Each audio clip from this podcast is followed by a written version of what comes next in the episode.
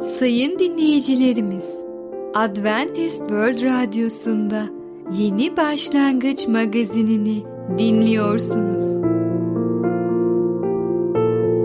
Yeni Başlangıç magazinine hoş geldiniz. Önümüzdeki 30 dakika içerisinde sizlerle birlikte olacağız. Bugünkü programımızda yer vereceğimiz konular tatsız tuz, hastalık, dikkatlilik ve sevgi.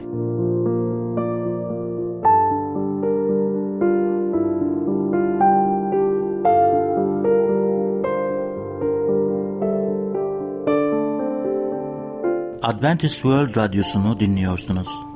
Sizi seven ve düşünen radyo kanalı. Sayın dinleyicilerimiz, bizlere ulaşmak isterseniz e-mail adresimiz radio.umutv.org radio.umutv.org Bizlere WhatsApp yoluyla da ulaşabilirsiniz. WhatsApp numaramız 00961 357 997 867 06 00961 357 997 867 06 Şimdiki konumuz tatsız tuz. Tuz nasıl değerini kaybedebilir? Merhaba değerli dinleyicimiz. Bereket Dağı'ndan Düşünceler adlı programa hoş geldiniz. Ben Tamer ve Ketrin. Bugün sizlerle birlikte olacağız. Bugünkü konumuz tuzsuz tuz. Evet değerli dinleyicimiz. Daha önce size tuzla ilgili birçok konuda bahsetmişti. Şimdi ise size kısa bir örnek vereceğim. Düşünün bir kızartılmış chips. Ona zaten yapım esnasında tuz ilave ediliyor. Ve ne oluyor? Siz alıyorsunuz chipsi ve yiyorsunuz. Bir tane chips sadece yiyorsunuz. İki, üç değil, bir tane. Bir tane yiyince ne oluyor? Hemen içinizde susama reaksiyonu oluşuyor ve siz ikincisini hemen yemek istiyorsunuz. Sonra üçüncüsünü çünkü susuyorsunuz. Hatta chips yemek için susuyorsunuz. Aynı şekilde de Rab da diyor siz bu dünyanın tuzusunuz. İnsanlar sizin için değil, sizin söylediğiniz, paylaştığınız, aktardığınız İsa Mesih'in öğretişleri için susasınlar. Ondan dolayı siz bu dünyanın tuzu gibi olmamız gerektiğini söyleyebiliriz. Ayrıca de başka bir örnek vereceğim. Şimdi ben mesela gözlük kullanıyorum. Bazen lens kullanıyordum. Ve o lensleri temiz tutmak için özel sıvı içine saklamam gerekiyor. O özel sıvı aslında benim gözyaşlarımın sıvısına çok benziyor. Onun gibi bir sıvı ki lensler temiz olsun, temiz kalsın. Böylece biz de aynı şekilde o solüsyon gibi olmalıyız. Yani biz ve kendi benliğimiz değil, İsa Mesih'in öğretişleri, asıl tuz görevini öğrenciler mi veya Mesih'in öğretileri mi üstlenmesi gerekiyor diye sorarsak kendi kendimize burada vereceğimiz tek bir cevap var. O da İsa Mesih'in öğretişleri bu dünyanın tuzu oluyorlar. Aynı şekilde biz de Efendimiz İsa Mesih'le olan bağlantımızı, imanımızı öyle bir şekilde bağ kurmamız lazım ki, öyle bir şekilde yaşamamız gerekiyor ki onun öğretişleri bizim hayatlarımızda, bizim kalplerimizde yaşasın. Ve böylece insanlar beni değil onu görsünler benim hayatımda. Onun öğretişlerini, onun karakterini, onun sözlerini görsünler. Ve böylece onun sözleri insanlarda o tuz görevini yapacak. O yaşam veren ve insanları kötülükten koruyan tuz görevini görecekler. Ve böylece toplumun günahın egemenliğinin aslında Efendimiz İsa Mesih çözdüğünü ve bizi o günahın köleliğinden kurtardığını anlayacaklar. Ve herkes bu öğretişler sayesinde artık Efendimiz İsa Mesih'in göksel egemenliğinin birer vatandaşı olacaklarını ve hür bir hayat yaşayabileceklerini kendileri tatabilecekler. Kendilerini tecrübeden anlayacaklar. Peki tuz mecazı kullandığında dünyamızda ahlak açısından evrim söz konusu mudur? Evet Allah'ın isteği bu dünyada karanlık dünyanın içinde bir ışık olmamızı. Yani e, biz cennetten olan yaşantıyı bu karanlığa taşıdığımız zaman insanlara o cenneti tattırmaya çalışacağız. Ve insanlar da bunu görünce tabii ki onu elde etmeye çalışacaklar, onu almaya çalışacaklar. Soruya geldiğimiz zaman gerçekten kutsal kitaba bakalım. Bizim dediğimiz değil. Kutsal kitap bu konuda bize ne söylemek istiyor? Matta kitabında 5. bölümde 14. ayette bakın ne söylüyor. Dünyanın ışığı sizsiniz. Tepeye kurulan kent gizlenmez. Burada ışık mecaz olarak kullanılmıştır. Dünyamıza gelince karanlığın hakim olduğunu anlıyoruz. Yani gerçekten de bunu kutsal kitaba baktığımız zaman anlıyoruz ki şeytanın alanı, günahın alanı bu dünyadadır. Ve Allah'ın hedefi, isteği bu karanlık dünyadan bizi ışığa, onun gerçeğine çekmektir. Karanlıkta hiç korkuyor musunuz siz Tamer Bey? Hiç gece karanlığında yürüdünüz mü? Tabii ki yürüdüm ve şöyle söyleyeyim karanlıkta pek fazla yürümek istemem. Çok da hoşuma gittiğini söyleyemem. Ama şunu söylemek istiyorum. Bizim dünyada eğer bazı insanlar hala evrim teorisine inanıyorlarsa kısacası onlara bir iki kelimem var. Yaşadığımız dünyada ahlak açısından evrim olmuyor. Tam tersine çöküş söz konusudur. Ahlaki değerlerin ve toplumun yozlaşması ve çöküşü oluyor. Bundan dolayı biz de tuz gibi çalışmalıyız. Bu çöküşü durdurmalıyız. Ve sizin sorusuna gelince arkadaşlarla geceleyin zifir karanlığında ormandan yürümek zorunda kaldık. Sonunda epey ormanda zaman kaybettikten sonra yolumuzu iyice uzattıktan sonra doğru yolu bulduk. Işığımız olsaydı muhtemelen kaybolmayacaktık ve ormandan daha kısa zaman içinde geçmiş olup ve doğru yere ulaşmış olacaktır. Bu dünya için karanlık ne anlamına geliyor? Bu karanlıkta ışık bulunması mümkün mü? Dünyamız manevi anlamda karanlık içinde bulunuyor. Arkadaşlarımla yıldızlara, galaksilere ve Satürn gezinin izlemi için gece karanlığa otel önünde çıktık. Etrafta birçok ışık vardı. Yıldızlar da geceleyin gökyüzünü aydınlatıyorlar. Ruhani anlamda ise kutsal kitap Allah'ın vermiş olduğu müjdeyi anlatıyor. Allah bizim için bir karanlıktan kurtulmak için bir kurtuluş yolunu açıklıyor. Efendimiz herkesi bu karanlıktan kurtarmak istiyor. O bize kutsal yazılarda kurtuluş yolunu gösteriyor. Herkes bu yoldan yürüyüp, ışık içinde yürüyüp mutlu yarınlara ve mutlu geleceğe ulaşabilir ve başarılı dolu bir ruhsal yaşamı sürdürebilir. Biliyoruz ki bu Efendimiz İsa Mesih'in yardımıyla mümkündür. Yeter ki ona güvenelim ve onun gösterdiği doğru yoldan yürüyelim. Değerli dinleyicimiz, bugün tuzsuz tuz hakkında konuştuk. Bir sonraki programda tekrar görüşmek dileğiyle hoşçakalın. Programımızda az önce dinlediğimiz konu tatsız tuz. Adventist World Radyosu'nu dinliyorsunuz. Sizi seven ve düşünen radyo kanalı. Sayın dinleyicilerimiz, bizlere ulaşmak isterseniz e-mail adresimiz radio.umutv.org radio.umutv.org Bizlere WhatsApp yoluyla da ulaşabilirsiniz. WhatsApp numaramız 00961 357 997 867 06 00961 357 997 867 06 Şimdiki konumuz hastalık. Hastalık nedir?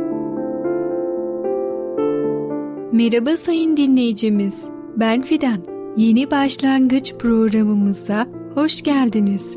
Bugün sizinle birlikte hastalık adlı konuyu öğreneceğiz. Öyleyse başlayalım. Hastalık Bu bölüm genetik hastalıklar için geçerli değildir. Hastalıklar hakkında sayısız tıp kitabı var ve milyonlarca hekim, bilim insanı hastalıkların sırlarını çözmeye çalışıyor. Hastalıkların kökenlerine ilişkin tatmin edici yanıtlara henüz ulaşılmadı. Bunun muhtemel nedeni de hastalıkların kendi başlarına var olmayışlarıdır. Bizim hastalık dediğimiz şey bedenimizin olağan işleyişine müdahale eden herhangi bir şeye karşı gösterdiği tepkidir. Bedenin işleyişine müdahale eden bu şey ortadan kalkmadıkça ilgili organ hasta kalır ve sonuçta tahrip olur. İyi çalışmayan bir organ kendisiyle işbirliği yapan diğer organları ve sistemleri de olumsuz etkileyebilir. Hastalık ve sağlık arasında yaşadığımız sürece bedenimizde bir mücadele de sürer gider. Bu mücadele olmasaydı hayatta kalamazdık. Örneğin sıradan soğuk algınlığı sırasında ateşimiz yükselir, başımız ve kemiklerimiz ağrır. Genel olarak bedenimiz güçsüz düşer. Bu belirtileri bir hastalık olarak değerlendirebilir miyiz? Elbette ancak yüksek beden ateşi hastalık yapıcı bakterileri öldürür.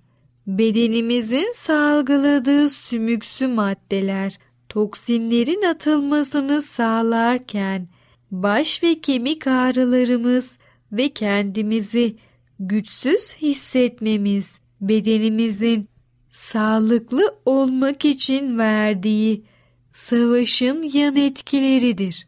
Hastalık olarak nitelendirdiğimiz şey bedenimizin bizi sağlıklı tutmak için tasarlanmış mekanizmalarının savunmaya yönelik tepkileridir. Bu mekanizmalara hepimiz sahibiz. Bunlar beden fonksiyonlarımızın yoluna çıkan bozuklukları yok etmek için gereklidir. Bu mekanizmalar ayrıca bozukluklar başladığı zaman bize işaret verirler. Sağlıklı olabilmek için bedenimizi dinlememiz ve bize ne söylemeye çalıştığını anlamamız gerekir. Hastalıklara baş düşmanlarımızmış gibi davranmayın. Hastalıklar bir bakıma sağlıklı bir yaşam tarzına doğru yönelmemiz için bizi zorlayan şeylerdir. Bir doktor şöyle diyor. Benim sağlıklı olmak için yaptığım yolculuğum hiç de kolay değildi. Çok hastalıklı bir çocuktum. Yılın belki 200 gününü yatakta çeşitli enfeksiyon ve virüslerle savaşarak geçirirdim. Annem işiyle fazla meşgul bir acil servis doktoruydu ve yatağımın yanında oturup benimle ilgilenmeye pek vakti olmazdı. Ateşim çıktığında düşürmek için bana birkaç kuvvetli doz penisilin yapardı. Ateşim birkaç gün içinde düşerdi ama burnum sümükle tıkanmış ve boğazım domates gibi kıpkırmızı iltihaplı kalırdı. Bu annem için daha köklü önlemlerin alınması gerektiği anlamına geliyordu. Bademciklerim alındı ama bu da daha fazla sıkıntıya neden oldu. Maksiler sinüslerim iltihaplandı ve koku alma duyumu kısmen yitirdim. Bu rahatsızlıklara yönelik uzun ve yararsız tedaviler karaciğer bölgesinde ağrılara yol açtı. Ayrıca ellerimde, kanımda ve sırtımda alerjik döküntüler oluşuyordu. Bu arada beslenme rejimim yağlı ve tatlı gıdalardan oluşuyordu. En alt sağ kaburgamın altında sürekli ağrılar hissetmeme, şaşmamak gerekir. Sık sık baş ağrılarımın ağrı kesicilerle tedavi edilmesi gerekiyordu. Bir gün okulda hastalandım ve sonra da bayıldım. Okul hemşiresi annemi aramış. Akut apandis iltihabı olabileceğinden şüphelenen annem derhal cerrahi bölümüne götürülmemi sağladı. Üç saat sonra ameliyat masasındaydım. Annemin arkadaşı olan cerrahi bölüm şefi beni ameliyat ediyordu. Ameliyat sırasında anlamıştı ki apandisim sağlıklıydı ama karaciğerim büyümüş ve iltihaplanmıştı. Cerrah karaciğerime bakınca rahatsızlıklarımın kaynağını anlamıştı ama karnım zaten açılmış olduğu için de her ihtimale karşı sağlıklı apandistimi kesip almıştı. En azından şimdi belli olmuştu ki baş ağrılarımın, halsizliğimin ve en alt sağ kaburgamın altındaki şiddetli ağrıların nedeni hasta karaciğerdi. Evet sayın dinleyicimiz, hastalık adlı konumuzu dinlediniz. Lütfen siz de hastalığınızı öğrenmeden tedaviye başlamayın. Bir sonraki programımızda tekrar görüşene kadar kendinize çok iyi bakın ve sağlıcakla kalın. Programımızda az önce dinlediğimiz konu hastalık. Adventist World Radyosu'nu dinliyorsunuz. Sizi seven ve düşünen radyo kanalı. Sayın dinleyicilerimiz, bizlere ulaşmak isterseniz e-mail adresimiz radio.umutv.org radio.umutv.org Bizlere WhatsApp yoluyla da ulaşabilirsiniz. WhatsApp numaramız 00961 357 997 867 06 00961 357 997 867 06 Şimdiki konumuz dikkatlilik ve sevgi. Dikkatlilik iletişimde ne kadar önemlidir? Değerli dinleyicimiz merhabalar. Ey Babalar adlı programıma hoş geldiniz. Ben Ketrin. Bugün sizlerle birlikte ailedeki iletişim temel öğelerini araştırmaya devam edeceğiz. Bugün güvenlilik ve sevgi hakkında konuşmak istiyorum. Çoğumuz konuşmak için fazla teşviğe ihtiyaç duymayız. Ama gerçekten dinleyen kişiler olmaya çalışmamız gerektiğini bize hatırlaması gerekmektedir. Dinliyormuş gibi yaptığımız halde sözcüklerden başka bir şey duymak mümkündür. Özellikle de onu daha önce işittiğimiz düşünüyorsak. Ama mesajın tümünü işitmek bundan farklı bir şeydir. Bir konunun çok eski olması onun eşimiz için ne kadar önemli bir konu olduğunu gösteriyor olabilir. Bu yüzden bu konu bizim için de önemli olmalıdır ve onu önemli olarak ele almak istiyorum. Konu hassas olduğundan ona özellikle dikkat etmeliyiz. Eşimiz bizden nasıl bir tepki alacağını bilemediğinde dinlemekle ilgilenip ilgilenmediğimizi görmek için dikkatlice bir yorumda bulunabilir. Eğer sinyali alıp olumlu bir yanıt verirsek büyük bir olasılıkla kaçırmak istemeyeceğimiz daha çok şey söyleyecektir. İyi dinlemek için çabuk yanıtlar vermek yatkınlığına karşı durmalıyız. Bu tür yanıtlar fazlasıyla sık bir biçimde önyargılıdır. Dinlemeden yanıt vermek ahmaklık ve utançtır. Bunu Süleyman peygamber söylemişti bir zamanlarda ve bu sözleri Süleyman Özdişlerinde 18. bölümde 13. ayette bulabilirsiniz. Ayrıca da kaba bir davranıştır. Karılarımızda ve başkalarında onların çıkarlarıyla hiç ilgilenmediğimiz ve konuyu onların bakış açısından anlamaya çalışmadığımız duygusunu yaratır. Eğer dikkatli dinleyiciler olmazsak daha sonra duymuş olmayı istediğimiz şeyleri kaçırırız. Neden birisi bana söylemedi diyebiliriz.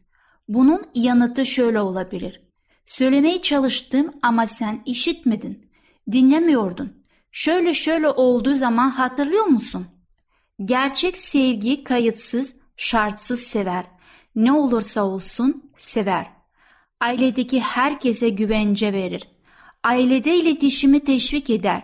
Çünkü ailedeki kimsenin kendi kendine eğer gerçekten nasıl hissettiğimi söylersem hala sevilir miyim diye sorması gerekmez. Sevgi, şefkat ve duygusallık gösterir. Karşınızdakinin çırpışını hissetmeye çalışır. Duygudaşlık gösteren bir insanın sizinle ilgilendiğini hissettiğiniz için onunla konuşmanın kolay olduğunu bilirsiniz. Eğer siz duygudaşlık gösteren biriyseniz başkaları da sizin hakkınızda aynı şeyleri hissedecektir. Bazı insanlar içinden bulundukları durum için bir yanıtınız olmadığını bildikleri halde içlerine dökmek isterler. Birisinin ilgi gösterecek kadar ilgilendiğini bilmek onları teselli eder. Bir keresinde arabamda bir soru çıkmıştı. Birisi durdu ama bana yardım edemedi. Bunun üzerine yoluna devam etti. Bana arabam konusunda hiç yardımı olmamıştı ama ben birisi bunu yapmaya denemiş olduğu için kendimi daha iyi hissetmiştim. Sevgi sır saklar. Kendisine verdiğimiz bilgilerle neler yapacağı konusunda hiç güven duymadığımız birisiyle konuşmakta zorlanmanıza şaşmamalı. Toplumumuzda kadınları ağızlarını tutamamakla suçlamak popülerdir. Ama sizin de karınının ona hiçbir şey söyleyemem, unutuyor ve ağzından kaçırıyor dediği adamlar hakkında anlatacak hikayeleriniz vardır. Karı koca arasında tamamen kendilerine ait konular vardır. Bu konuları paylaşmak kesinlikle gerekli olmadığında gizli tutulmaları sevgiyi geliştirmenin bir yoludur. Allah bunu böyle tasarlamıştır.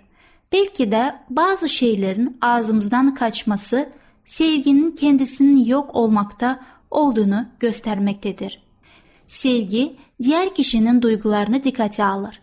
Biz insanların söylediklerinden ötürü kolayca inceleyebileceğimiz halde ya da en azından öyle dediğimizden bu bize başkalarına karşı kaba olma hakkını vermez.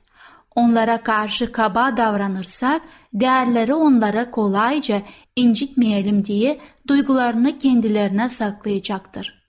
Son olarak sevgi bağışlar. En nazik ve en mutlu çift yaşadıkları her gün kendilerini tutma, acıma ve bağışlama fırsatları bulacaktır.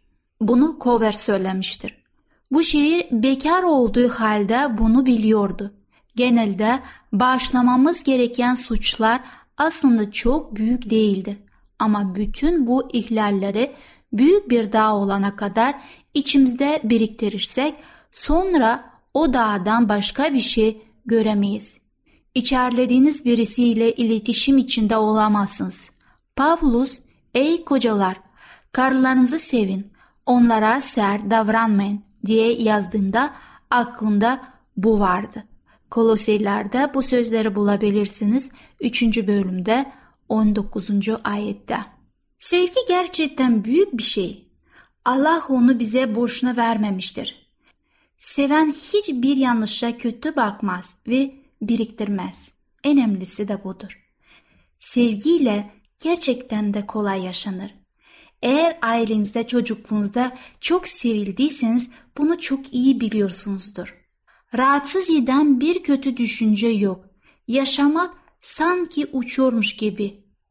Ama sevgi yokken tüm ağırlıklar gelir. Çok şeyi hatırlamanız lazım, biriktirmeniz lazım vesaire. Bu ne kadar büyük bir yüktür. Bugün nasıl yaşayacağınıza size bağlıdır. Neyi seçeceksiniz size bağlıdır. Kolayı mı, zoru mu? Allah bugün kolayı size teklif ediyor. Bu teklifi kabul edecekseniz onunla birlikte olacaksınız. Değerli dinleyicimiz, Dikkatlilik ve Sevgi adlı konumuzu dinlediniz. Bir sonraki programda tekrar görüşmek dileğiyle. Hoşçakalın. Programımızda az önce dinlediğimiz konu dikkatlilik ve sevgi. Adventist World Radyosu'nu dinliyorsunuz. Sizi seven ve düşünen radyo kanalı. Sayın dinleyicilerimiz, bizlere ulaşmak isterseniz e-mail adresimiz radio.umutv.org radio.umutv.org Bizlere WhatsApp yoluyla da ulaşabilirsiniz. WhatsApp numaramız 00961 357 997 867 06 00961 357 997 867 06 Gelecek programımızda yer vereceğimiz konular Zorluklar gelince Doğa ile el ele Dürüstlük ve alçak gönüllülük. Yeni Başlangıç adlı programımızı pazar, salı ve perşembe günleri aynı saatte dinleyebilirsiniz. Bir programımızın daha sonuna geldik. Bir dahaki programda görüşmek üzere, hoşçakalın.